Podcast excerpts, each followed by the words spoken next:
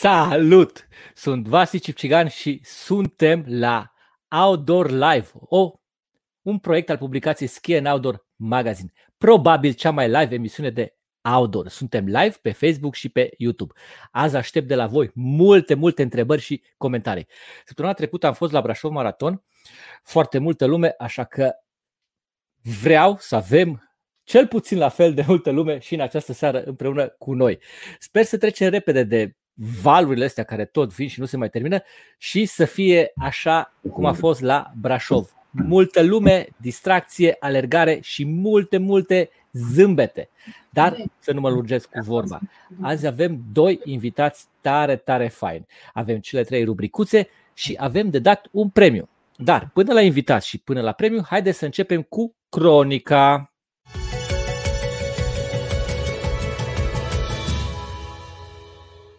Ei, și cum v-am spus, am fost la Brașov Maraton, l-am așteptat de un an și ceva. A fost ediția noua și a doua la care am participat eu.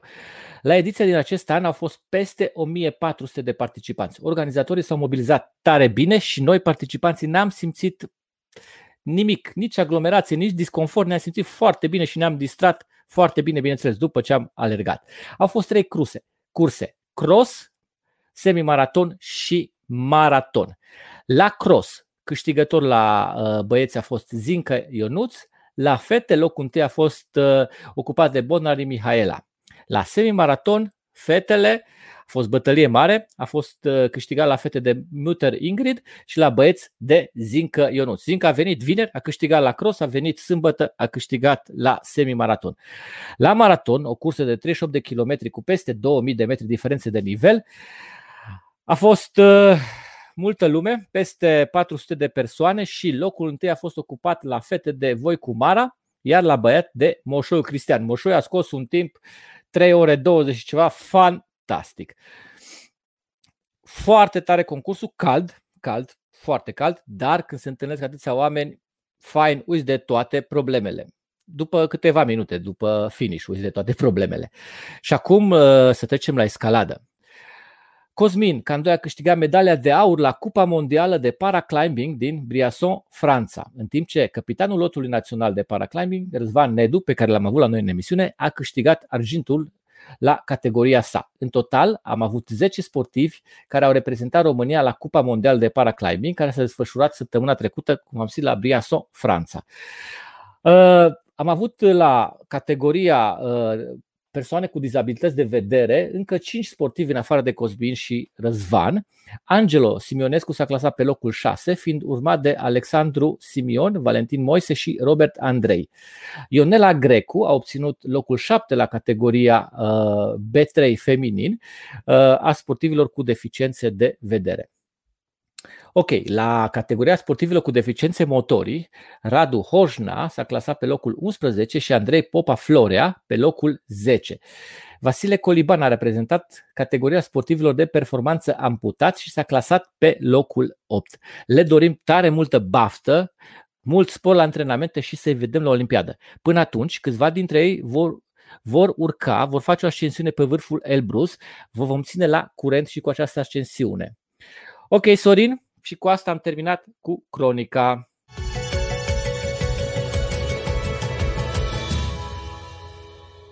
Back in studio, stai, mi-a zis Sorin să aranjez, uh, a, așa, să aranjez uh, cadru. Bun, cred că e bine așa.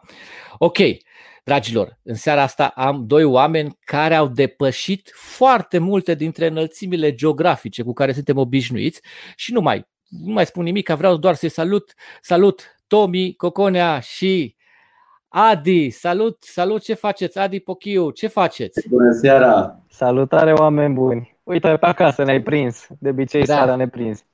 Bun. Băieți, uh, eu îi pun pe oamenii care vin la mine în emisiune, care vin la noi în emisiune să se prezinte, dar cu voi vreau să fac în felul următor. Uh, Toma, ești după o zi de zbor la X-Alps și te întreabă cineva ceva Cine e omul ăla care te ajută de la Sol? Ia zic câteva cuvinte despre, despre Adi. Imaginați-vă așa în momentul ăla.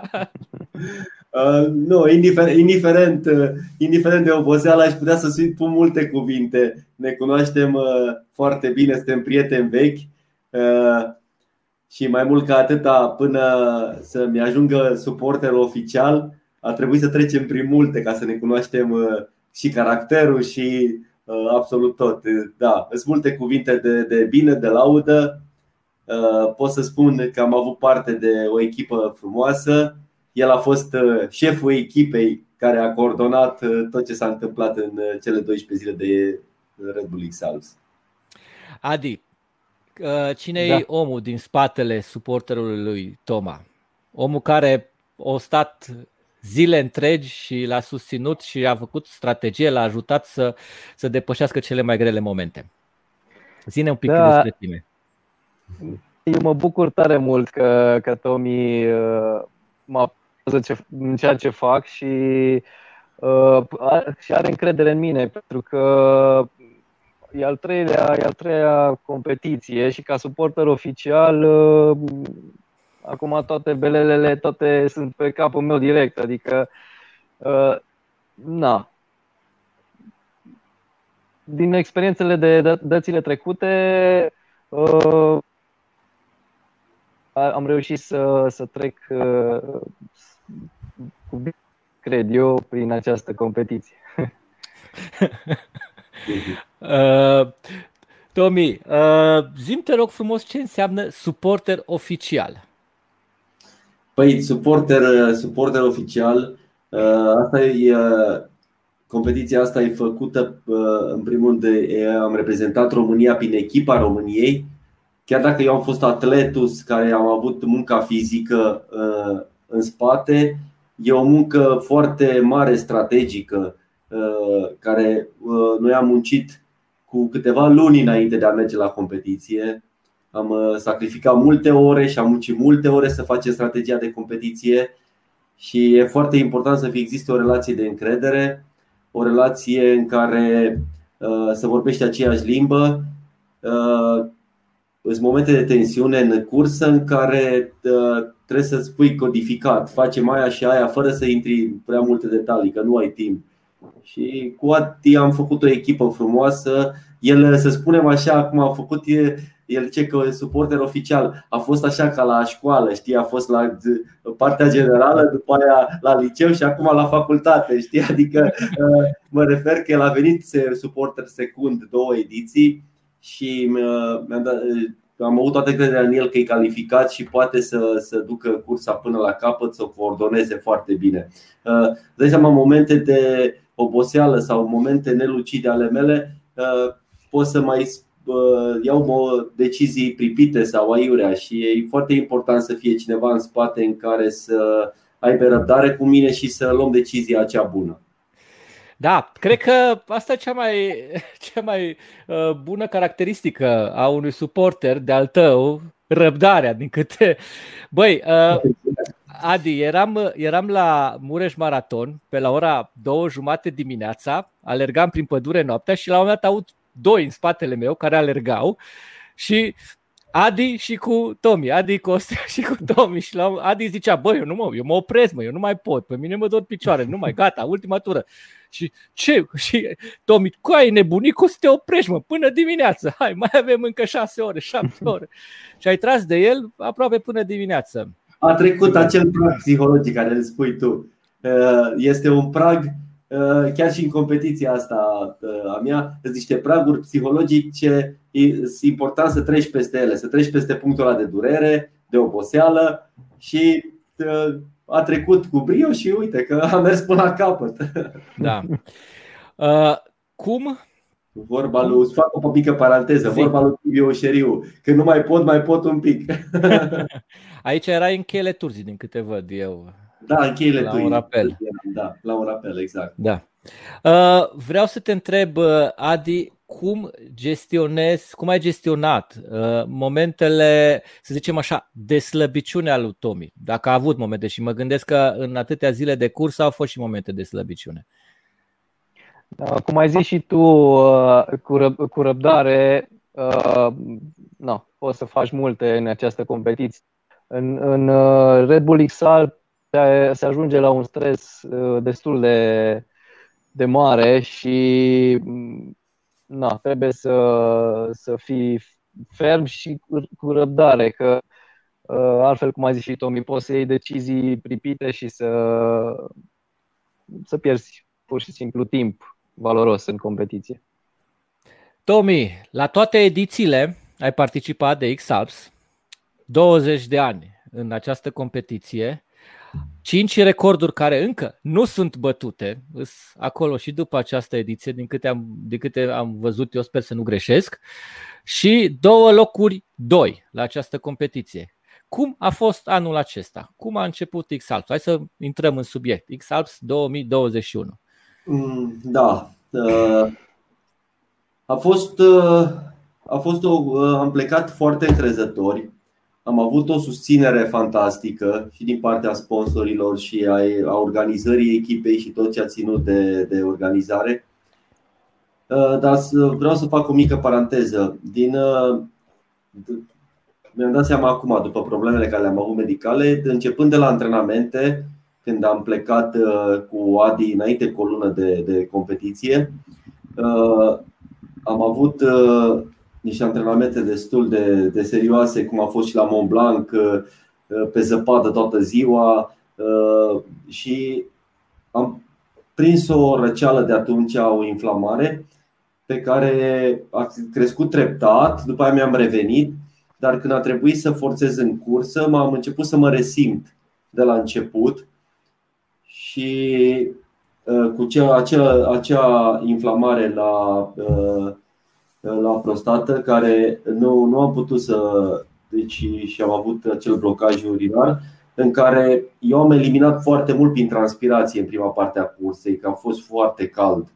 Dar în momentul când am ajuns în, în versanții înalți după Mont Blanc și m-a prins în Franța vremea urâtă și am avut parte de altitudini mari și de frig, uh, acolo a început să-mi pună treptat capac și m-am resimțit. Adi e martor, a fost lângă mine, a văzut uh, că mă chinui foarte mult. Vreau să zic în două cuvinte, a fost o cursă superbă, frumoasă, dar uh, din păcate chinuită din punct de vedere medical. Uh, dar uh, am trecut, nu m-am plâns și nu mă plâng de lucrul ăsta, sunt un luptător. Am încercat să o duc până la capăt, până la cea a 12-a zi. Din păcate, în a 11-a zi, în uh, cea mai bună zi de zbor din competiție, când aveam o strategie foarte bună cu Neamțu, cu Nubel, să ajung pe locul 6 sau 7, a trebuit să, să mă opresc. Dar asta este, până la urmă, nu putem controla lucrurile astea. Uh, încăpățânarea mea a încercat să o ducă până la capăt, dar n-am, n-am uh, reușit doar prin încăpățânare. Măi, uh, noi, eu spun sincer, uh, în fiecare zi m-am uitat la voi și noi n-am simțit chestia asta. N-am simțit că tu, tu concurezi cu, cu probleme. Chiar nu s-au văzut și eram cu toții foarte, foarte încrezători că o să, o să termini acolo unde, unde ți-ai propus să, să termini mai ales că aveai night pass-ul și uh, urma, urma zile în care da. puteai recupera foarte, foarte mult. Nu știu cum ai rezistat, sincer, noi n-am, nu ne-am dat seama până la uh, filmulețul ăla de sfârșit în care anunțai problemele, noi sincer nu. Da, păi acel filmuleț a fost, uh, Adi știa, acel filmuleț a fost după câteva ore bune, eu înainte să trec pasul de la Borneo și să iau decizia, Uh, uh, am aterizat într-o spirală forțat. Cei care și zboară și și-au dat seama și au studiat bine acel live tracking și-au dat seama că sunt ceva probleme mari, că am coborât într-o spirală. Când cobori într-o spirală foarte rapid, 1000 de metri, e clar că nu cobori că vrei tu și mai ales în miez de zi. Uh, când am aterizat și m-am dezbrăcat de tot, că eram ud și așa, Uh, m-au găsit uh, italienii acolo că mă urmăreau pe live tracking. S-au speriat pe moment că au văzut aripa întinsă și eu într-o grădină acolo aterizat și dezbrăcat. Și le-am zis să stea cu minte, să nu anunțe pe nimeni. Și i-am rugat foarte tare să mă ducă undeva cu, să stau în apă caldă, că nu mai pot, simt că pleznesc să... și am vorbit cu Adi ei era ceva de genul ca și cum eu aș fi în parâng și am aterizat undeva la Brașov. Ei aveau de condus vreo 4 ore până la mine. Okay. Și dura destul de mult să ajungă și atunci i-am rugat să mă ducă, să uita pe internet și am zis tocmai ieri s-au deschis băile termale de la Borneo și m-au dus la băi termale în interior. La 32 de grade mi se părea apa rece și m-am dus și am stat sub duș până a venit Adi. Cele 3 ore, 4 ore am stat sub duș, m-au găsit sub duș Adi și am reușit să mai atuneze, să mai calmeze un pic acele dureri și problemele mele. Atunci seara am, am vorbit cu directorul de concurs că ce ar, ce ar trebui să fac să nu o pară abandon și mi-a zis să mai mișcă-te câteva sute de metri până într-o parcare și în momentul ăla am anunțat și pe live pe pagina mea de Facebook uh, acele probleme care, care au fost în ziua respectivă. Le anunțam și mai repede să nu stea lumea îngrijorată, dar nu eram în stare. Deci eram chiar într-o situație destul de, de, de îngrijorătoare. Dar mi-am revenit treptat. Uh, Bine. Era da, scuze. Era, da, era, cât, era cât pe ce să nici nu. Uh, am stat destul de forțat la festivitatea de premiere, uh, cu pauze, uh, la un sfert de oră, 20 de minute trebuia să fug la jos să, să mă forțez. Și până la urmă, la, în Timișoara, când am intrat în România, mi-au băgat sondă la urgență și am reușit să fiu acum bine și să îmi revin. O să iau încă mai au ceva medicamente, dar sunt pe drumul cel bun. Bine, să te faci bine, asta e important, să fii bine că urmează 2023, nu Adi? Da, da. E, îmi doresc, fac și eu aici o precizare, îmi doresc foarte mult să, să, să e Olimpiada mea personală uh, și nu numai uh, această competiție de 20 de ani. Îmi doresc foarte mult să mă retrag în, uh, într-o aterizare pe saltea și să mă retrag într-o glorie uh, frumoasă. Așa, clar, mi se pare acum că cu acele probleme mă retrag așa ca un soldat uh, rănit, știi? Eh, nu o lua, nu o lua chiar așa. Bine, eu îți dur cu mine la priv- în privința asta. Da. Adi, ce a însemnat 2021 X-Alps din punct de vedere al pregătirii pentru voi? Păi, uh, cum a spus și Tomi mai devreme, uh, ca să cunoaștem bine uh, zona de zbor, pentru că noi plecăm cu un mega dezavantaj că nu ar să zburăm, să cunoaștem munții, locurile. Și din momentul în care s-a anunțat uh, ruta în martie, noi deja am început să planificăm potențialele rute pe unde am putea merge. Și chiar am lucrat cu Tomi până să ajungem în, la antrenamente să lucrăm pe fiecare tronson, pe fiecare uh, traseu între punctele principale, pentru că am avut uh, 12 turn point-uri prin care ori trebuia să le treci prin, uh, prin aer, cele simple, ori trebuia să aterizezi să semnezi pe pancardă. Și atunci noi trebuia să, să analizăm uh, în funcție de, de condiția meteo, uh, decolările respective pe traseu, în cazul în care te prindea dimineața la o decolare bună, sau în cazul în care era vreme urâtă, ploaie, să analizăm care este eficient pe jos uh, traseu și cel mai rapid, pentru că se întâmpla și de multe ori le și combinam.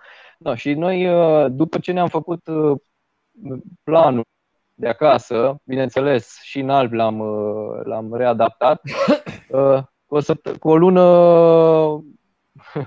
Tomiță a zis, gata, trebuie să mergem mai, mai, mai din timp în Alpi, că mm, să facem treabă, să, să încercăm să mergem pe tot traseul respectiv. E un traseu destul de lung, a fost sezonul acesta, dar nu, a trebuit să, să, să mergem pe să verificăm fiecare decolare, fiecare vale, fiecare zonă, să vedem cum, cum le putem aborda. La ce oră să. Na, în funcție de, de moment, să alegem o decolare uh, propice pentru a doua zi. Uh, la ce oră să trecem o vale, de exemplu. La ce oră e bine să trecem un pas, pentru că uh, în Alpi, uh, dacă întârzi, asta este punctul forte al lui uh, Maurer, el cunoaște foarte bine uh, băile respective, pentru că locul de joacă e chiar acolo în, în Alpi. Uh, el știe la ce oră poate să intre vântul pe valea respectivă, își calculează cu mult timp și intensitate și uh, la fel și pe pași. Și dacă nu ești sincronizat cu, cu treaba asta, poți să stai o zi întreagă sau o jumătate de zi să, să o iei la picior. Da, deci a stat în Alpi, după, puteți spune, după concursul ăsta sunteți ghizi de Alpi, că ați putea merge să da. oameni acolo la, la câtă experiență aveți. Uh, Tomi, vreau să te întreb uh, care a fost cea mai dificilă zi a ta, exceptând ziua în care uh, te-ai gândit să, să te oprești? Păi uh, ziua cea mai dificilă a fost cea care m-am uh, rugat de acasă de, sau de la antrenament înainte cu o lună. Eu primul lucru când am plecat pe 25 mai cu Adi, am plecat chiar la Culmaior și în uh, Chamonix la Mont Blanc. Am făcut în care trebuia să trecem din spre, din spre Chamonix spre Culmaior pe partea sudică a italienilor. Am făcut o trecătoare cu Adi, o porțiune 10 km într-o zi, cu zăpadă mare, cu cățărat, cu uh, un punct foarte strategic și greu. Uh, a doua zi am decolat de la Chamonix și am zburat cu Adi 140 de km și acel traseu care l-am făcut noi într-o zi întreagă l-am făcut în jumătate de oră cu Adi cu două, trei termici adevărate. Și am zis, i-am zis și lui Adi, zic, Doamne ajută ca în această zonă foarte dificilă și foarte grea să, să avem vreme de, de vreme bună. Și exact în locul ăla s-a stricat vremea când am ajuns și a trebuit și ne-a, ne ținut blocați. Ăla a fost un, un punct frustrant și foarte greu. Am făcut Cred că ați avut și un filmuleț.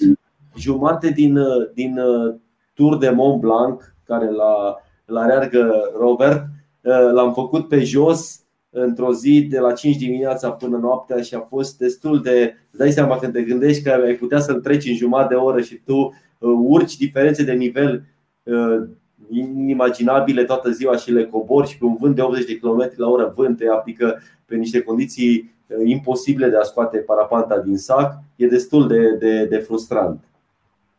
Da, vreau să le zici oamenilor care ne urmăresc și care te-au urmărit ce echipament aveai la tine zilnic.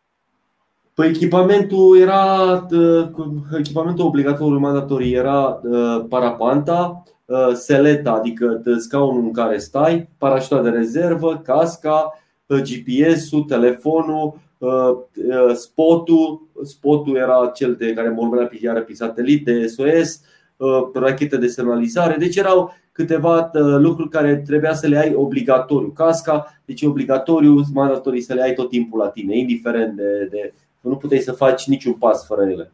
La câte kilograme se ridica echipamentul? Păi, uh, din fericire, acum echipamentele sunt mult mai performante și mai light. Eu am început primul x cu 18 kg în spate, acum aveam până în 10 kg tot. Adică echipamentul parapanta era de 6 și plus accesoriile, plus asta un 8-9 kg, să zic așa, până în 10.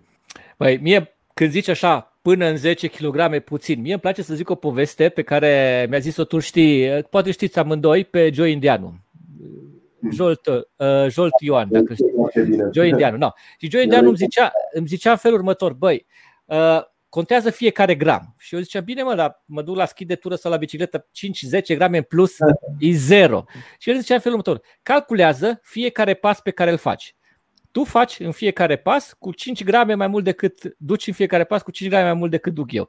Dacă faci 80 de kilometri pe zi, aia înseamnă undeva la 85.000-90.000 de pași. 90.000 de pași cu 10 kg în spate, aproximativ, vă dați seama la unde, unde se ajunge. Deci despre asta e vorba. Adică... Exact, la, la, la de paranteză, fac o paranteză la ce zicea Joe. Exact când dacă îmi punea da o stație sau ceva în plus, mi se părea că durează enorm. Păi asta zis cât mai light, uh, dar nu pot să uit acel uh, săculeț, că tot timpul am, aveam în plus, ce nu era obligatoriu, aveam un săculeț unde băgam, băgam haine, uh, se adunau acolo vreo 2 kg. No, mai zis tu că fiecare gram de zecile de de mii de pași uh, și acele 2 kg în plus. Uh, și atunci, tot timpul, unul dintre noi uh, încerca cât mai mult să, să-i ducă săculețul sus, că ne fugeam noi deci, din echipă. Noi vorbim de zeci de mii de pași la nivelul mării. Dacă calculezi și altitudinea, că erați tot peste 2000, dacă calculezi și diferența de nivel pe care o trebuie să, să o parcurgeți, uf, nu vreau să mă gândesc ce, ce, ce zile ați avut. exact. Da, deci da. pot să facă studii pe voi, oamenii ăștia de știință, să vadă cum rezistă cum, organismul cum a, uman. Cum a zis și Toma Coconea, că la un moment dat, gând cu el, fiecare zi, eu, fiecare ne lua la rând prin, uh, prin rotație. Uh, nu, la un moment dat nu mai, nu mai puteai, știi, că vrei să te, trebuia să te odihnești, că nu dormeai mult uh, noaptea și, și chiar zicea, oh, ne mai trebuie încă, un, încă o persoană minim în echipă, un, un alergător montan. Și, da. și așa este pentru următoarea ediție neapărat, eu, eu zic doi, pentru că să-i lași timp să se odihnească și celălalt. Dragilor, avem în țară foarte buni alergători montani. Foarte, foarte, foarte buni. O să, fac, o să fac un anunț pe, pe asta că, Cine vrea o aventură de ne și, și este super, super uh, ok, mai ales că majoritatea echipelor ave, au avut anul ăsta ca minim doi alergători care să-l ajute să-i da. apă sau în anumite momente de astea de rapiditate și în anumite momente cheie. Deci ne-ai exemplu... oferit un motiv, ne-ați oferit un motiv de antrenament pentru Corect. 2023. da. Foarte tare. Uh, uite, până îți rezolvă Adi, ai o problemă cu sonorul, până îți rezolvă Adi problema cu sonorul, eu vreau să trecem la rubrica Citește și după aceea o să povestim despre ce înseamnă să fiu suporter, o zi de-a lui Adi în X Alps, despre planuri de viitor și cum se pregătesc oamenii care zboară deasupra norilor pentru evenimentele la care participă. Citește.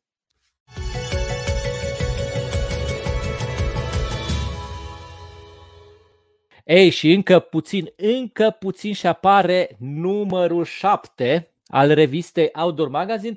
L-am pe numărul 6, vă aduc aminte, că încă există pe Tarabe, așa că îl puteți achiziționa, merită să-l aveți la voi în uh, bibliotecă. Avem uh, și un articol despre X, alții despre Toma Coconea, foarte interesant. Avem articole despre zonele frumoase, deosebite de la noi din țară, despre sportivii care au fost premiați la Gala Muntelui. Vă așteptăm. Outdoor Magazine merită să o aveți în bibliotecă. Și pentru că am ca invitați doi oameni de munte, doi oameni extraordinari. Cartea săptămânile este dedicată uh, Oameni și munți, o carte foarte bună, Nicolae Dimache, unul dintre oamenii care scriu foarte bine despre munte și despre ce înseamnă ascensiunile montane și cum sunteți obișnuiți, vă citesc două, două trei cuvinte. Vorbim de Mont Blanc, de aici, panorama este extraordinară, vârful fiind o belvedere perfectă. Spre est domina Mont Blancul, scânteind în soare cu calota sa masivă de gheață. Spre vest se vede Savoia, cu peisajele ei încântătoare și masivul Fiz. Atât, restul descoperiți voi, oameni și munți, o carte care foarte faină să o las cu voi la munte, să o răsfăiți, să o citiți. Și am avut uh, un filmuleț, un filmuleț în care am prezentat cum să-ți faci echipamentul uh, pentru două zile de mers la munte, cum să-ți faci rucsacul. În acest filmuleț am uitat mai multe lucruri. Și v-am rugat să vedeți filmulețul, să ascultați ceea ce spun eu, să vedeți ceea ce fac eu și dacă uit lucruri, să menționați în comentariile voastre și dăm un premiu. Da, astăzi uh, premiez pentru faptul că a fost foarte atentă și foarte multe lucruri am uitat, Oana Nicoleta Murărașu, Oana, mulțumim că ne urmărești și primește o cană metalică foarte faină de munte cu care să-și bea cafeaua când merge în tunelele montane into the wild. Deci, mulțumim tare mult că ne urmărești. Cana o să ajungă la tine, o să vedem cum facem să ajungă la tine. Dar, în primul rând, urmăriți-ne. O să venim cu noi premii, cu noi competiții pentru voi în filmulețele și emisiunile pe care noi le difuzăm. Și cu asta am terminat. Citește!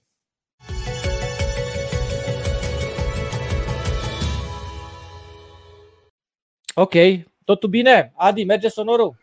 Da, eu, v-am, eu vă aud perfect, nu știu dacă voi mă auziți. Eu acum am auzit întrerupt, dar e ok. Da. Ah, ok. Adi, o zi din da. viața ta de suporter la X-House. Cum era o zi? O zi. Păi ziua, ziua la X-House începe la 4.25 în fiecare zi, dădeam deșteptarea. Ah, primele primele zile erau, primele nopți, primele zile erau mai ușoare. Din a treia, a patra zi, când ne trezeam, era 4.25 și suna ceasul, atunci era uh, mai greu. Uh, aveam puțin de dormit, adică uh, la ora 10 jumate uh, ne opream, iar uh, încercam într-o oră 11 jumate să, să terminăm cu strategia, cu planul de mâine, pentru că Tomi avea, trebuia să se odihnească și cu cât mai multă odihnă, cu atât uh, ești mai concentrat a doua zi. Adică mă, trebuia să compresăm uh, totul într-un timp Uh, așa începea, de fapt, ziua începea cu, cu seara să planificăm ziua pentru, pentru a doua zi. Analizam vremea, era foarte important să vedem ce facem a doua zi în funcție de vreme, dacă merită să urcăm la o decolare uh, sau merită să o până, până e vremea bună să, să mergem pe jos. Uh, toate astea le, le analizam uh, de cu seara. Nu mai zic pentru directorul de concurs în fiecare, în fiecare seară ne trimitea zone de spații aeriene, aeriene uh, notamuri se numeau, în care ele se activau în fiecare zi uh, în diferite regiuni și trebuia să le verificăm și eu, cel puțin trebuia să le verific și pe acelea și să le, să-i spun lui Tomi, pentru că aveam foarte multe spații aeriene care trebuiau evitate și riscai să fii penalizat destul de dur uh, din partea organizatorilor, minim 24-48 de ore. Și atunci trebuia să fiu foarte, foarte informat uh, iar pe partea asta și să-i dau informații lui Toma cât, cât, uh, cât puteam. Așa începea, așa începea ziua cu, cu strategia de cu seara de, dinainte. Na, 4.25 trezirea, încercam mic dejun, încercam până la ora 5 când, când începea ziua să, să mai revizuim un pic, uh, să vedem ce s-a mai uh, niște update-uri din, uh, din partea prognozei, niște, niște actualizări, să vedem și să, să rămânem pe, pe planul respectiv. Și atunci, na, până la ora 5 mic dejun și la drum. Ce, ce, era, ce însemna micul dejun? Tomi, ce mâncai la mic dejun? Hmm. Depinde, depindea de, nu chiar în fiecare dimineață. Erau dimineți când nu au avut neapărat poftă de mâncare, mâncam puțin, uh, așa că în câte o dimineață mâncam mai consistent, dar uh, încercau băieții să, în acea dimineață care nu ne reușeam să mănânc până la 5 dimineața, în cea jumătate de oră cât până mă pregăteam de plecare, încercau să, înainte să urc pe verticală la un punct de decolare, încercau să-mi uh, mai fac încă un stop de 5-10 minute înainte de, de, a, de a urca să, de, să mănânc sau să merg sau în, în mers. Mâncam înainte de a urca la o decolare sau în acel săculeț care zicea Adi. Băga micul dejun în săculeț. Îmi băga, îmi băga un supliment și până îmi întindeam echipament sau Uh, dacă se nimerea unul din, din uh, băieți la decolare, cum era Cornel sau uh, Adi sau care urca cu mine la decolare, până îmi întindea echipamentul să mănânc rapid ceva să, să fiu ok, să, să încep ziua în forță. Adi, după ce pleca în cursă, voi rămâneați cu strategia și urmăreați vremea, nu? Sau îl urmăreați pe el Depinde, și vremea depinde. Depinde, dimineață încercam tot timpul să, să fim unul lângă, lângă el, pentru că, na, și chiar dacă era 5, de multe ori am plecat cu bicicleta. Asta a fost frumos în echipă pentru că dacă eu nu puteam, mergea Alex, fizioterapeutul, mergea Ochiu Cornel din Team Media, adică toți și-au depășit atribuțiile, Irina iară din media, Ștefania, care e nutriționist, iară și, el, și ea a mers cu bicicleta cu Tomi, deci tot timpul încercam uh, să, să mergem, uh, să-l asistăm, să-i dăm apă, mâncare, tot ce are nevoie, să care cât mai puțin și să, să-l. Uh, deci de dimineață de la ora 5 până ajungea la o decolare, tot timpul era cineva. Încercam pe cât posibil.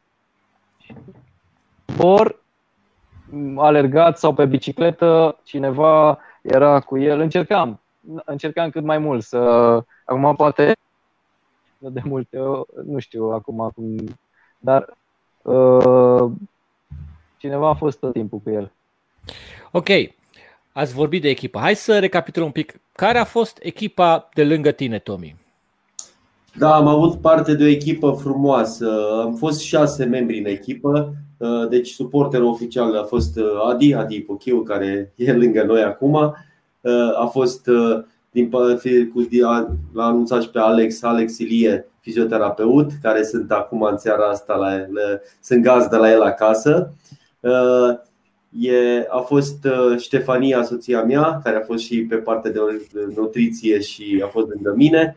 A fost fratele lui Adi, Cornel Pochiu și Irina, prietena lui, lui Cornel. Uh, de la ei fac niște fotografii și filmulețe superbe la Fischel.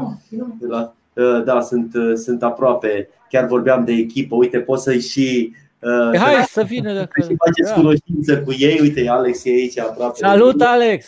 Dragilor, haide Ștef, că să și nutriționist aici. Noi ne-am alături de salut, salut. Salutare! Uh, Ștefania, vreau să te întreb ceva pe tine. Te-a ascultat? Te-a ascultat, Tomi? Mă, în situația asta vorbim de Toma Coconea și cu asta am spus tot. Deci uh, suntem amândoi tauri, adică uh, nu ne-am impus neapărat, dar uh, da, mă bucur totuși că uh, ne cunoaștem temperamentul și a fost cea care a cedat mai, mai repede. Mă rog, restul echipei a rămas cu mine și a încercat să mă calmeze, că era un da. moment în care uh, nu mai suportam să-l văd cum uh, îndură toată greutatea cursei. Fără, fără să se plângă mare lucru. Da, se vedea nu, pe fața lui tot. Bine, se cum... vedea pe față că mă cunoaște, dar eu, da. cum ai spus și tu, nu sunt, nu, nu sunt, sunt un luptător, nu cred că mă plâng. Bă, de aia te-am întrebat dacă, dacă te-a ascultat, pentru că știu că tu ai foarte mare răbdare. Noi ne știm de anul trecut, am povestit la, de acum 2 ani la, la Mureș Maraton și ziceai că o să, o să ai grijă să mănânce bine și să, să se alimenteze cum trebuie. De data asta să știi că am mâncat, a fost foarte ok și conștient. Uh, s-a hidratat, dar nu chiar în totalitate cum ar fi trebuit. Am avut o mică dificultate la partea de îmbrăcat cu el. Ok. Adică orice era greu și în plus și considera că nu trebuia, rămânea la rulotă decât să fie pe el. Păi da, cum vorbeam de gramele în plus și în minus. și da. domnul fizioterapeut, cum a, cum a fost crampele? Le-ai scos ușor?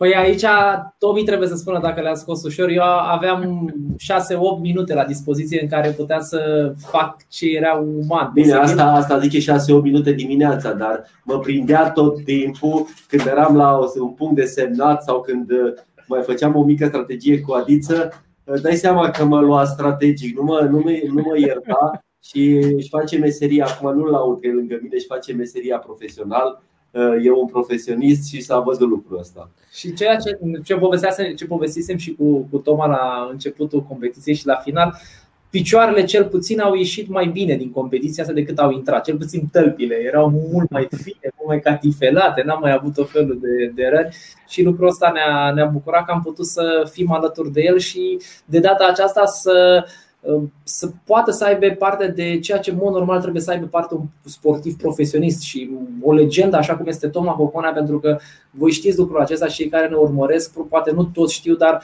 peste tot unde mergeam, în Austria, în Elveția, în Italia, în Franța, erau oameni care veneau de la 10 sau poate chiar sute de kilometri ca să facă o fotografie cu Toma sau să-i spună Go Tommy Go! Și toate lucrurile astea le făceau pentru că îl admiră și de asta noi spunem întotdeauna că a fost onorat să fim alături de el și să venim fiecare din toți cei care au fost și echipa de la Fișa, Irina și Cornel, ne-am luat din timp alături de, de Adi să, să fim alături de Toma ca să poată să dea tot ce e mai bun el și să nu-i lipsească ceea ce în mod normal ar trebui să aibă lângă el un sportiv profesionist. Și ne-am bucurat că inclusiv organizatorii au observat asta, te aduce aminte Ștefania când au făcut o postare.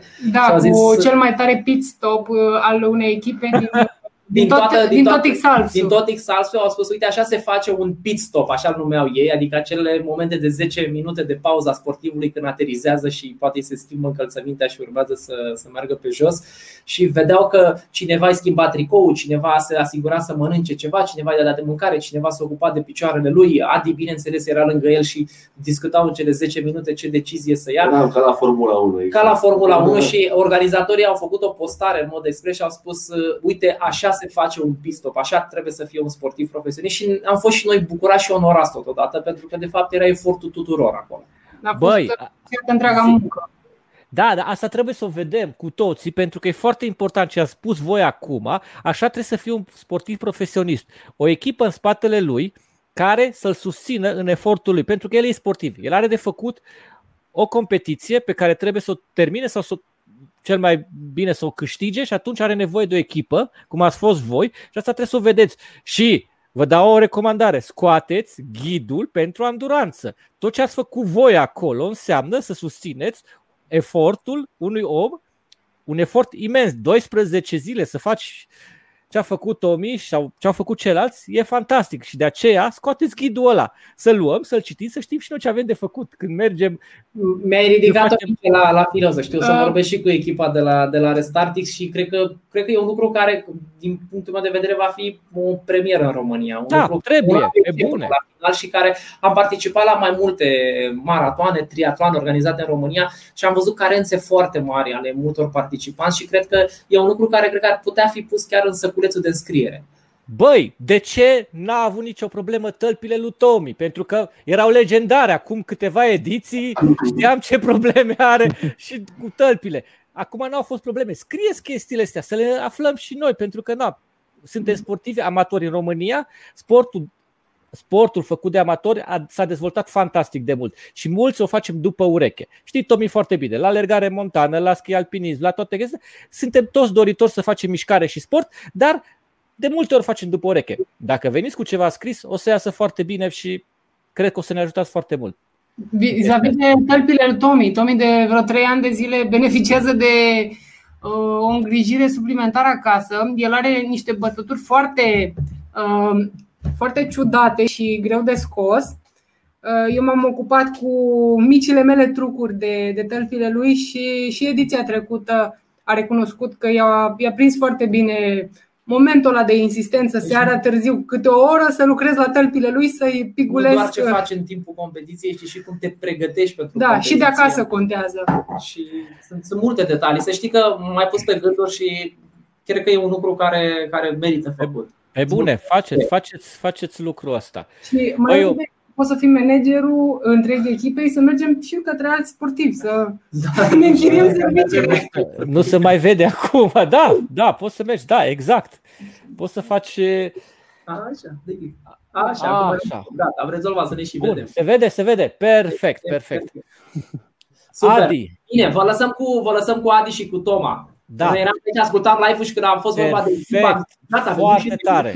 Măcar voi ăștia care suntem lângă el. Mâine exact. oricum întregim, întregim, întregim echipa și Uh, și Irina și o să Cornel, facem un exact. ultramaraton prin București, ceva mai provocator decât Foarte, Da, vă cred, vă cred. De top mâine pentru că Toma va fi acolo invitat și de data asta a și insistat, a spus eu nu merg fără echipă, e clar. Și echipa a avut-o și pe Jessica, care a fost acolo la start, fantastic. Da, da, da, da. Ea o să urmărească de acasă, de alături ea de bunici. Fost, uh, ea a fost dopajul ăla legal. da, gura aia de aer de la 6.000-7.000 de metri de care aveai nevoie. Da. Adi, vreau să te întreb o chestie. Da. Cum a fost când Toma de pe 24 a ajuns pe 12 într-o singură zi. Deci, în ziua respectivă, eu am rămas surprins uh, de ce a făcut uh, Tomi în ziua respectivă. Chiar, uh, chiar mi-a plăcut, am rămas impresionat, pentru că e mult în ziua respectivă dintre toți atleții. Și ziua n-a fost ușoară, tehnic vorbind, mai ales prin partea nordică a Alpilor, acolo este o zonă cu mult vânt și totuși a făcut o figură foarte frumoasă. Am zis că când aterizează și când mă duc la el trebuie să le iau în brațe să-l felicit. Chiar, chiar mi-a plăcut cum a zburat uh, uh, atunci. Dragilor, ați fost uh, pe locul 12 dintre cei mai buni atleți din lume timp de 11 zile, 12 zile. Uh, a fost fantastic uh, și na, acum să recunoaștem, nu, uh, să zicem, nu aveți atât de multe ore de zbor cât au cei care în Alpi vorbesc, cât au cei de care locuiesc acolo, italieni, francezi, erau toți elvețieni, adică smei smeilor. Și cum, cum ați reușit, Tomi? Ce ați făcut voi a fost extraordinar. Păi, de multe ori le, le, de multe ori le zic de, de zona noastră din Carpați, că avem o zonă superbă și o țară frumoasă. Pe mine m-a ajutat și Parângu acasă și uh, Carpații noștri. Avem o zonă frumoasă, dar cum spunea și Adi, ca să cunoști fiecare microclimat sau să cunoști zona, e foarte important să-ți faci timp în anumite zone, perioade să, să faci antrenamente acolo. Sau și exact cum ai spus și acum, uh, uh, atleții s-au format în câteva plutoane. A fost plutonul 1, plutonul 2, plutonul 3 și așa mai departe. Noi am făcut parte cam din plutonul 2. Și dacă te uitai în primul pluton cu care din uh, pasul și așa, au fost exact oamenii alpilor. Deci erau elvețienii, francezii, italienii, austriecii. Cam ăștia au fost primele locuri și după aia au fost și celelalte țări, să spunem așa. Eu, nu, eu și în alți ani și în alte ediții m-am luptat cu ei, nu m-am simțit neapărat uh, referitor la ambiție sau la uh, strategie în anumite zone uh, dezavantajat, dar e clar că un dezavantaj ai că tu în anumite zone zbori foarte mult instrumental Uh, uite cum spunea Adi, de menționat cu acele spații aeriene. Eu am zburat foarte mult fără mănuși, fără ochelari, ca să văd foarte bine pe telefon sau să dau zoom pe touchscreen pe telefon, să, să, să văd foarte uh, bine acele spații aeriene sau să văd anumite zone cu exactitate, să nu fiu de punctat sau descalificat. Și una e să ai niște repere vizuale, să știi că de la colțul respectiv al muntelui ai începe spațiul aerian sau de asta și atunci poți să fii atent la detalii, să fii atent la nori, la păsări, la uh, detalii și să zbori neinstrumental. în momentul când zbori instrumental, zbori un pic cu frâna de mână trasă, puțin. Și atunci ești nevoit să faci cele spirale care se întrebau mulți pe live tracking, dar de ce învârte așa mult în plus ca să urce sus? Uite, de aia ca să îmi iau o înălțime de siguranță, să fiu sigur că trec acea vale sau acea zonă și să fac intervalul între termici și cu siguranță să nu aterizez în miez de zi. Uh, eram nevoit să fac lucrul ăsta, nu îl făceam de plăcere să stau să fac zbor de durată. Uh, important era să fac zboruri de distanță. Uh, și asta, asta face diferența între a zbura instrumental sau a zbura natural. Și eu în anumite zone unde am reușit să zbor la antrenamente și aveam repere vizuale, nu m-am simțit dezavantajat cu ceilalți atleți. Din contră, și în alte ediții am zburat cu cod la cot și cu Grigel și cu o, o parte din atleții de top. Am zburat cod la cot și nu m-am simțit dezavantajat. Când a fost vorba de o zonă nouă sau o zonă care a trebuit să fac improvizații, se, se simte. Uite, dragilor, uh, ne apropiem de partea de întrebări, dar înainte aș vrea să menționați sponsorii și partenerii, pentru că anul acesta, din câte am observat eu, s-a format o echipă faină în spatele vostru, o echipă media care a susținut foarte bine proiectul, au apărut uh, sponsori care au susținut proiectul și vreau să menționați pentru că e foarte important. Fără ei, probabil era mult mai greu pentru voi să fiți acolo. Da, deci vreau să le, vreau să le mulțumesc, vreau să le mulțumesc uh, tuturor sponsorilor Red Bull România, vreau să le mulțumesc tuturor oamenilor din Valea Jiului, uh, primăria din Petroșani, cei de Astraja, care sau uh, lui Andy Moisescu, care a organizat niște evenimente fantastice și a reușit să strângă niște fonduri frumoase și să reușesc să, să, să merg la antrenament. Uh, vreau să, uite, am aici pe am lista cu toți care, care care au fost alături de mine, care am reușit să-i pun pe o parte și pe echipament sau pe rulotă, uh, deci Advance, uh, firma de parapantă, uh, au fost două secunde. O să am aici două secunde. Ok. Noi între timp vedem zborurile lui Tommy. Da, uite. Aici unde era Adi? În Alpi sunteți? Acolo cred că erau în... Da, în Alpi, dar nu la ediția asta. Ok.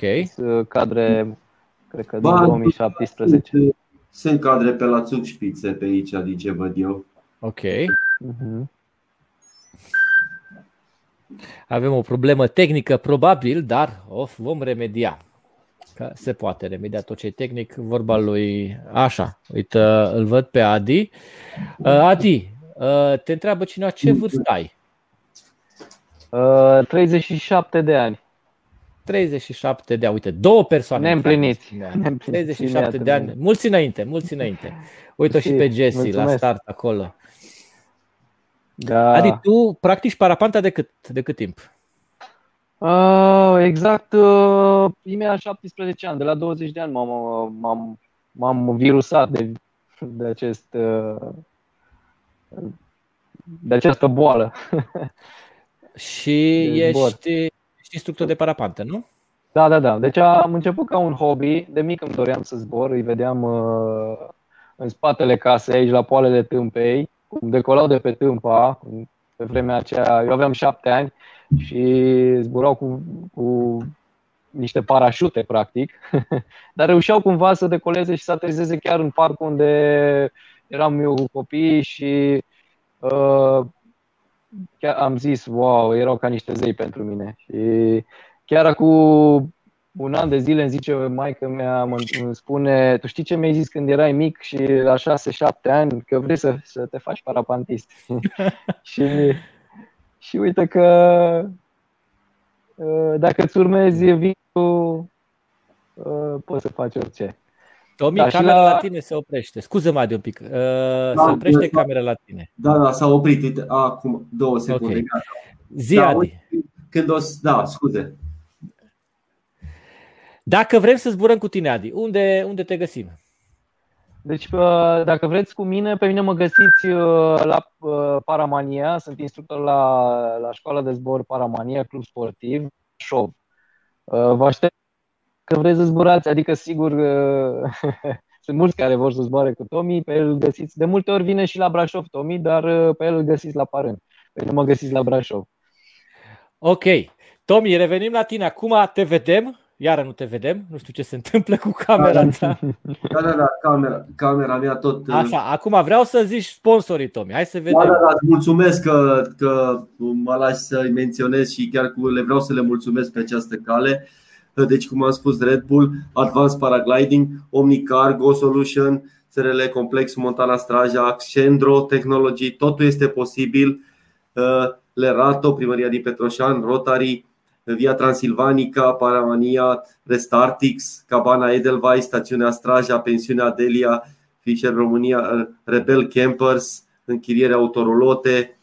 Deci au fost foarte, foarte mulți. Sper, uite, de aici încă tot mă uit și la postări, sper să nu uit pe careva să, să menționez.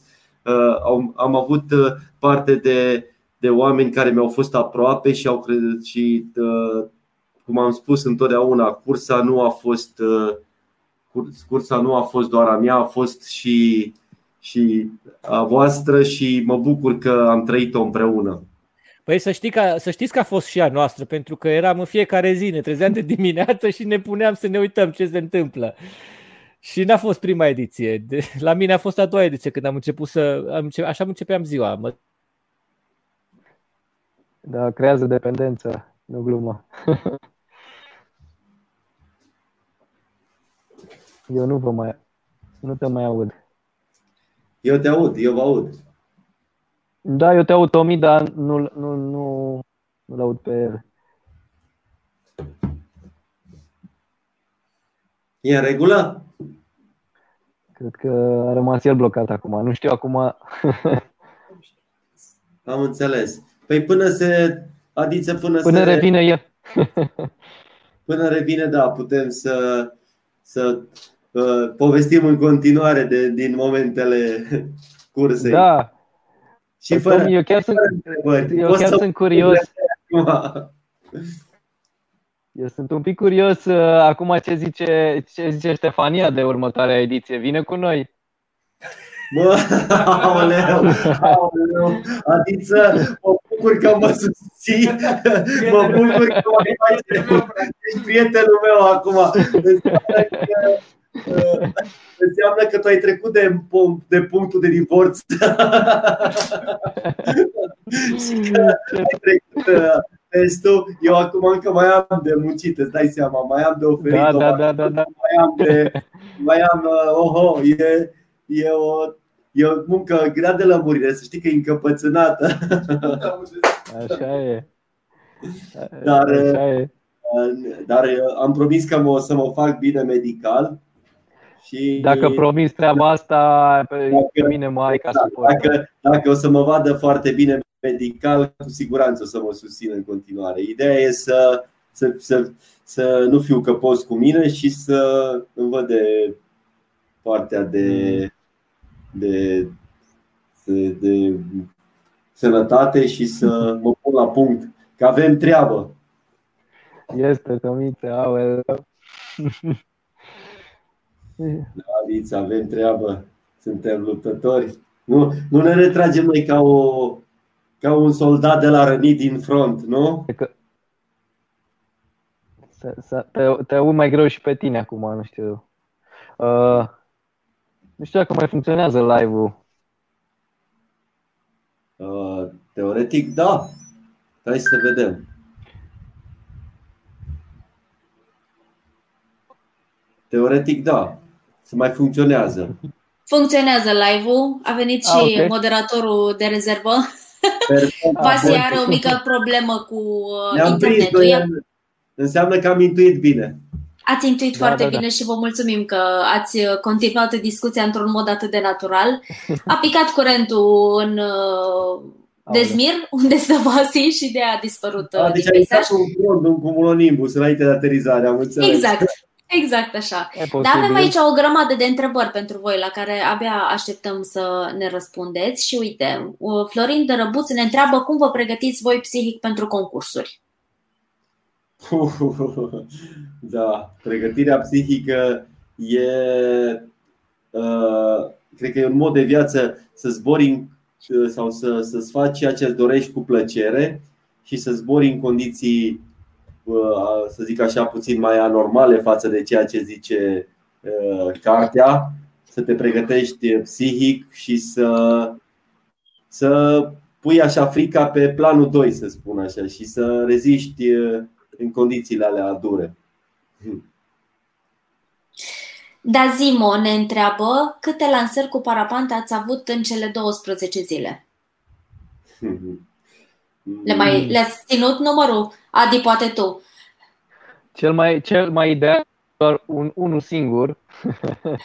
Dar. Da, cel... Uh, da, exact. Sau poate două, pentru că primul la ora 6, când se dă drumul la, de la ora 6, uh, regula spune că poți zbura, uh, cum, cum răsare soarele, poți decola, de, dar nu poți să faci distanță. Așa că cei mai mulți dintre atleți, de fapt mai toți, preferă cumva să urce sau dacă sunt deja sus să facă acel zbor de dimineață rapid ca să ajungă la următoarea, pentru că uh, poți să, să strângi kilometri în fiecare zi. Dacă faci zi cât un zbor și de 10 km, în 12 zile, zile sunt 120. Cam Am trebuie să-l faci.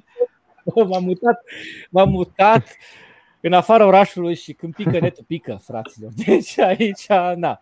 Da, da. Așa, e, așa e fain în pădure, am da, aer curat, am fain, dar netul nu întotdeauna e ceea ce trebuie. Mulțumesc, Ada, că mi-ai ținut locul.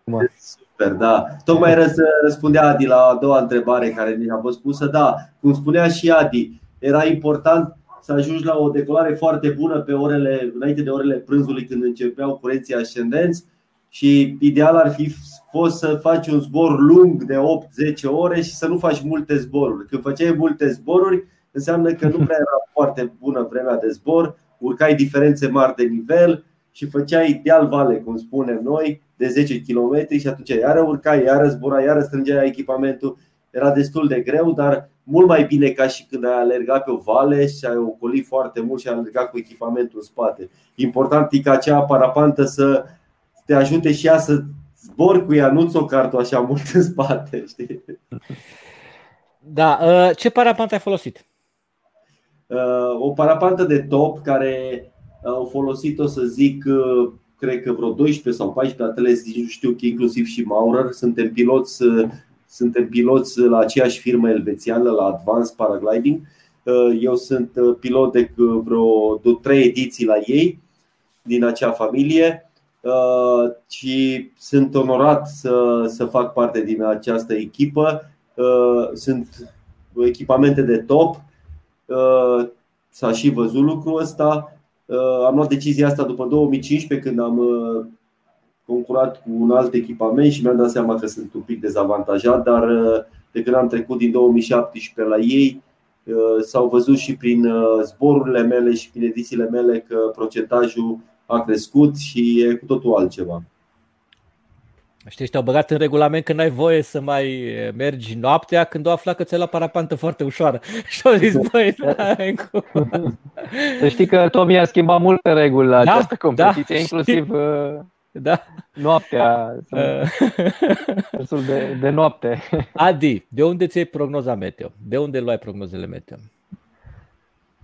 Sunt multe site-uri pe internet. Eu am încercat să folosesc uh, o aplicație plătită unde mă oferea multe. De exemplu, MeteoBlue este .com și chiar site-ul este o sursă foarte bună de, de a verifica uh, vremea. Bineînțeles, partea plătită pe care interesează noi, uh, chiar speculație, unde îți arată puterea curenților termali pe, pe ziua respectivă în zona respectivă. Deci chiar și uh, e o aplicație de bună. Uh, mai sunt Windy, care este foarte, foarte bun pe partea de vânt, unde îți arată pe văi, unde la ce oră se, se canalizează, e top map. Uh, mai, am mai avut o aplicație dată chiar de cei de la de Red Bull, unde puteai să vezi uh, vremea Uh, în timp uh, na, estimat de ei acolo, o prognoză de a lor. Uh, da, sunt aplicații și aplicații, dar e important să știi să le citești. Că da, da. da, da. Uite, uh, multe Scofed, grafice, multe. Scofed uh, te întreabă, crezi că se mai poate învăța, practica parapanta dacă nu ai mai zburat până acum și ai 32 de ani? Zic că... Cu siguranță. Depinde de tine. Uh, în, în două zile, de exemplu, poți să, într-o zi poți să zbori singur de pe unde de școală. Adică nu e complicat deloc. Și dacă mănânci bine și uh, înveți repede, uh, într-o lună, bine, nu poți să strângi 15, poți să strângi și 15 ore, dar cu vremea la noi e un pic mai greu, cu vreme bună de zbor, mai ales pentru pilot pentru începători, dar uh, poate să fie să varieze între trei luni de școală și poate să am avut și cinci ani care au stat în școală, care înțelegeau foarte greu, veneau foarte greu la, la, la curs și atunci practic re, reau de la început.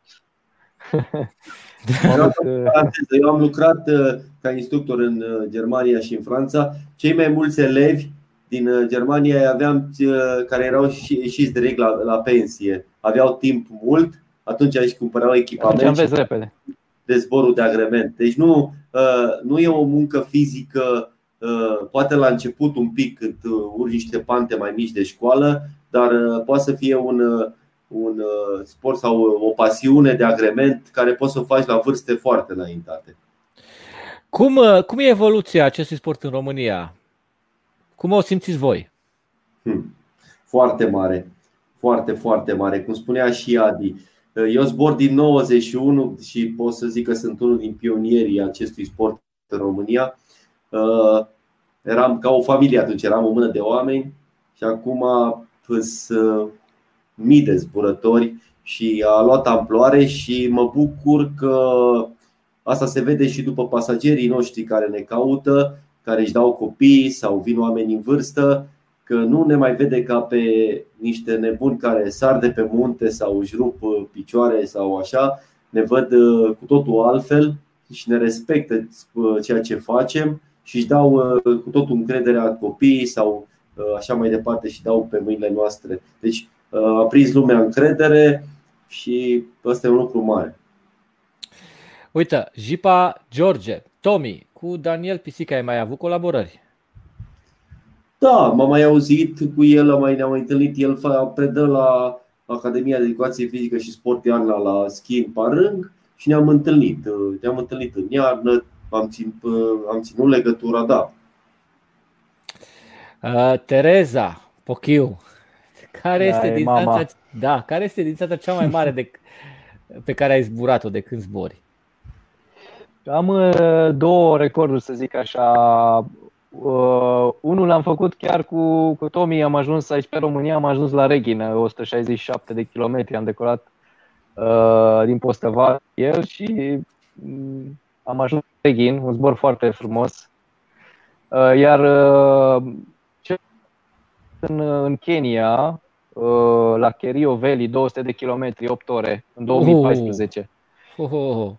La ce altitudine ai da. ajuns? Acolo am ajuns la 4100, 4200. Acolo nu aveam spații aeriene ca, la, ca în Alpi sau ca aici la noi. Acolo puteai să zbori până mai sus fără să, să te deranjeze nimeni. Da, da. 8 ore în aer. Exact.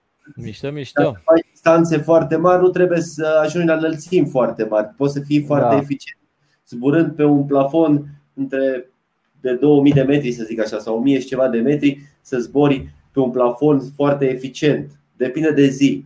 Uh, că așa am zburat și eu și peste 200 în Alpine ediția asta și tot. Dar de multe ori. plus.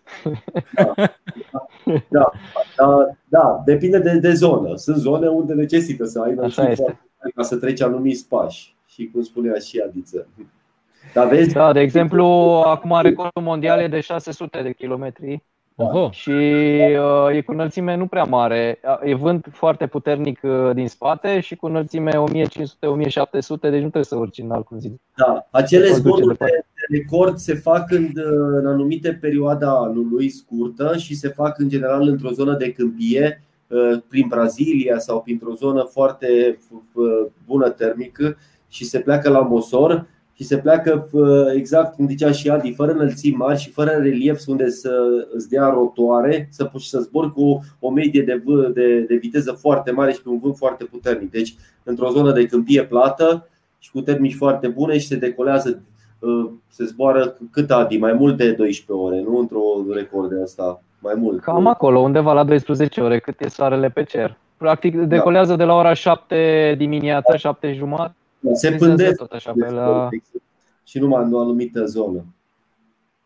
Dar uh, la noi aici, la munte, e mai greu un pic să ajungi să faci recorduri. Părerea mea, uh, ca pilot de aici, e, e un pic mai dificil pentru că să combini muntele cu câmpia nu tot timpul iese. De multe ori e vreme bună în munte și când ești pe câmpie nu mai lucrează nimic și poate să fie invers, să lucreze pe câmpie și sus pe munte să ai numai cei nori imensi cu tunele fulgere, supradezvoltări da, și e întreagă metodologie întreagă. Cu e mult de, de discutat aici. Metodologia e, e o materie frumoasă. Am eu o întrebare. Uh, cel mai, cele mai ciudate locuri unde ați aterizat, fără să vreți, adică să se întâmple. Păi uite, acum în Alpi, în Alpi Adi mi-a fost și martor. De exemplu, uh, când am luat punctul 3 la Chisbuel, am aterizat pe o șosea națională, era să mă calce mașina în timpul exaltului. Băieții mi-au fost martori. Deci, efectiv, efectiv, nu am avut unde. Am bătea vântul foarte tare, era zonă foarte împânzită cu cabluri și uh, foarte împânzită și am aterizat pe stradă națională sau îți dai seama, aterizezi în tot felul de ipostaze, nu? Sau decolezi din, uh, din tot felul de decolări improvizate. Uite, Adi uh, a fost martor la o decolare în pădure pe un drum forestier. Am plecat din.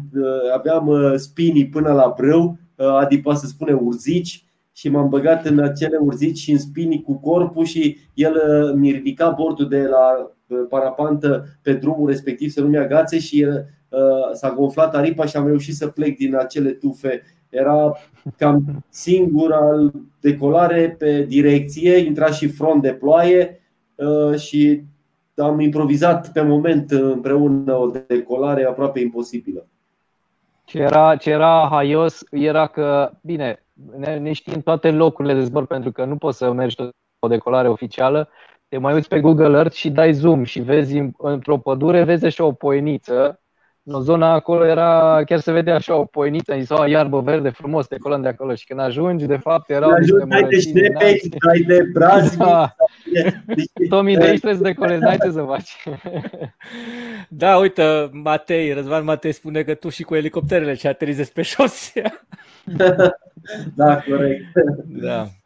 Uite, Gigi, Vasile Trifan te întreabă uh, ce s-a întâmplat la Pispalu? La, la Pispalu, uh, da, uh, la Pispalu, uh, în ultima zi, când uh, am avut o zi superbă de zbor, am urcat cu, cu Adi dimineața la decolare cu o diferență de 1400 de metri diferență de nivel, de dimineață de la 5 până la 11. Cred că a fost o urcare foarte dificilă și chinuită, deci pe parte urinară vorbind. Mă opream din 100-100 uh, de metri. Uh, am reușit să ajung la decolare, uh, mi-a întins Adi echipamentul, tot. Nubel a, de, a, de, a decolat de la vreo 4 km din spatele meu Uh, eu, între timp, pregătisem de decolare, am decolat-o uh, chiar imediat lângă el. Ne-am grupat. În general, când zburai cu unul din atleți sau din uh, colegi, o mare parte care te cunoșteai și din priviri sau ai zburat împreună, te ajutai foarte mult. Făceai o echipă cu unul din atleți, cel puțin o porțiune strategic. Te ajutai foarte mult că periai foarte bine zona, unul lua puțin în stânga, tu în dreapta și dacă prindeam eu termică, venea el la mine sau dacă prindea el, veneam eu la el și te ajutai să înaintezi mult mai eficient.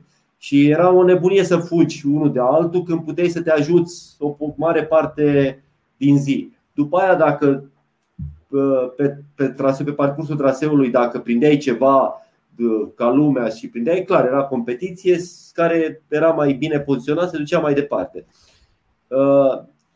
Am urcat cu el până la nord, la 3000 de metri, ne-am făcut amândoi semn, gata, sărim, sărim valea, sărim. Am plecat, în momentul când am ajuns înainte de Bitzbalu, acolo este, era un punct, un cilindru de 3 km, unde trebuia să urcăm la 3700-3800 de metri ca să putem să luăm cilindru din aer pe ghețar, să nu-l iei pe jos. Și eu deja începeam să mă încord foarte tare de, cu vezica, nu, reu, nu reușeam să mă mai concentrez. Înainte de Bitzbalu, el mi-a făcut semn dacă să, să sar eu deja dădeam din picioare foarte tare, i-am făcut semn să se ducă și am stat într-un curent termodinamic ca să nu aterizez, că dacă aterizam nu prea aveam de unde să, decolam, să decolez din zonă și nu vreau să, să stric ziua. Am stat poate mulți și mă bucur de întrebarea lui Gigi, mulți s-au întrebat de ce am stat eu aproape o oră la, înainte de Pizz Balu într-un loc și am croșetat acolo dar eu de fapt nu mai puteam să mă concentrez, făcea parapanta ce vrea cu mine. Am reușit să mă ușurez și eu nu o spun fără rușine, am reușit să fac pe mine, să zic așa, să mă ușurez un pic. Uh, m-am liniștit, am reușit să urc uh, la 3800 să iau cilindru și în momentul când am dat de frig și ud și cum eram, am început să tremur, să uh, apară problemele, dar eram încă încordat și și fericit în același timp că zburam cu un 50-60 de km la oră vânt de spate, cu un plafon foarte sus, între 3500 și 4000 de metri. Am zburat vreo două ore Uh, mai bine de 50 de km, 60 de km, foarte eficient.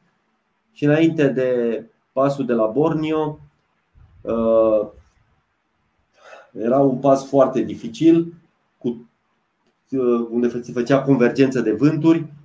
În momentul ăla trebuie să mă lupt foarte mult cu, cu turbulențele și la baza norului. Eram, simțeam că pleznesc, a început echipamentul și parapanta să facă ce vrea cu mine. Mi-am văzut la un moment dat parapanta sub mine, eu eram uh, deasupra. Uh, am avut câteva închideri destul de dure uh, și o spun așa în premieră acel program Ixcesor și Ixcestrack care era pe telefon am schimbat poza cu fica mea, cu Jessica am început instant să plâng și am zis tati te iubește și am făcut o spirală de 1000 de metri și am aterizat. Și ăla a fost uh, finalul acelui zbor uh, care putea să mă aducă pe locul 6, dar uh, eu consider că și chiar dacă am încheiat această cursă cu jumate de zi strategic, nu consider că am, nu consider că am abandonat. Mai, deci, la câte ai îndurat și la câte ați îndurat, cred că și voi, cei de la Sol, nici nu vreau să mă gândesc ce a fost în, în sufletul vostru. Uh, bine că suntem sănătoși și suntem bine și ne gândim la 2023, că despre asta e vorba, nu? Acolo să fie, să fie un an fain. Și vreau să, vreau să închei cu uh, o întrebare pentru amândoi. Uh, nu numai pentru Jesse și pentru tine, Adi, la ce vârstă vor zbura uh, copiii, copiii voștri, singuri? Adi, tu ai, ai uh, legătura, că tu ai luat-o înainte, spune. Da, eu, eu am acum, uh, Armin îl cheamă, am un puști, uh, 2 ani jumate. Uh, l-am zburat acum, înainte. Acum, uh, la un an și patru luni l-am zburat prima dată. Ok. Și ar fi frumos să vă dau o filmare să vedeți cât de, cât de natural și ce, ce se bucura și dădea din picioare. Uh, foarte, foarte frumos a reacționat. Da, bineînțeles, n-aș putea să zbor dacă ar veni acum părinți, hai zboară meu din start îi refuz pentru că de părintele sus uh, nu e alta e să fii tată lângă el, da. alta e să fii un, un străin. Exact. Dar poate să vină copii, poate să vină și copii de la 16 ani în sus. Nu, da, și chiar și mai mici. Am zburat și mai mici dacă sunt ok cu de acordul părinților. Dar acordul părinților, da. nu chiar așa, nu chiar așa bebeluș. Uh, și, și Jessica am în plan cu Ștefania să, să o zbor acum până într-un an o să zbor în condiții super uh, normale, la triplă cu, cu Ștefania și o să plecăm chiar din pasc uh, fața casei din Parâng și cu siguranță se va bucura. Îi place mult să se dea în hintă, cu siguranță îi va place și în aer. Băi, dragilor, eu asta vă doresc să vă faceți uh, sportul care, pe care îl iubiți, să-l practicați cât mai mult, să ne bucurați și pe noi cum ne-ați bucurat și în anul acesta și să vă vedeți copii acolo sus, pe lângă voi, cum zburați împreună cu ei. Uh, eu vreau să vă mulțumesc pentru această seară. Uh, știu că mâine aveți un maraton, adevărat maraton de interviuri. Mai dur așa un pic, dar nu contează, da. trebuie să împărtășim cu toată lumea din experiențele da. noastre. De-abia așteptăm și salutări și echipei voastre acolo Mulțumim. unde sunt ei și să ne, să ne auzim cu bine, să ne vedem cu bine. Uh, sâmbătă la Gărâna, la Via Transilvanica, nu, Tomi? Ne vom vedea da, acolo. Da, este un super proiect și mă simt onorat să fiu ambasador la acest, la acest proiect, la Via Transilvanica. Mă văd împreună cu Alin, cu Tibiu Șeriu și cu toată echipa. De-abia aștept să ne vedem sâmbătă. Și Adi, pe tine cu siguranță, când vin la Brașov, socrii mei sunt din Brașov, soția mea din Brașov, o să vii să te vizitez. Cu drag, vă aștept cu drag la un zbor. Vă mulțumesc tare, tare mult. Dragilor. Și noi mulțumim pentru invitație. Uh, și cu mine mai rămâneți puțin la Avan Cronic. Prima emisiune în care îmi pică netul și cum mi-a picat și la ce emisiune mi-a picat netul. Hai să vedem ce avem în această săptămână. Începând de astăzi până pe 25 în Padiș, avem Grand Prix Grand Prix România, un eveniment nou care se desfășoară pe 5 zile și înglobează patru sporturi: turism sportiv, orientare, alergare montană și radioorientare. După cum spun organizatorii, 1, 2, 3, 4, 5 zile, sport, natură, sănătate, voie bună și prietenie. Evenimentul este organizat de către Federația Română de Turism Sportiv, Club Ecosport.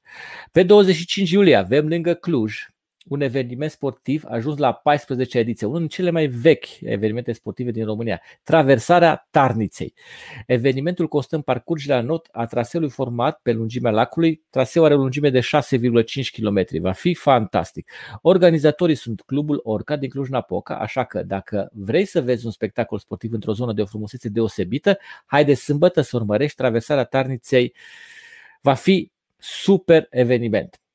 Eu vă mulțumesc tare mult că ați fost cu mine în această seară. Uh, vă reamintesc, miercurea viitoare de la ora 20 Outdoor Live este live pe Facebook și pe YouTube și vom discuta despre alergare montană, despre sportivi, despre evenimente de alergare montană extraordinare desfășurate la noi în țară. Așa că nu ratați emisiunea de miercurea viitoare. Vă mulțumesc tare mult și să ne vedem cât mai mult pe munte.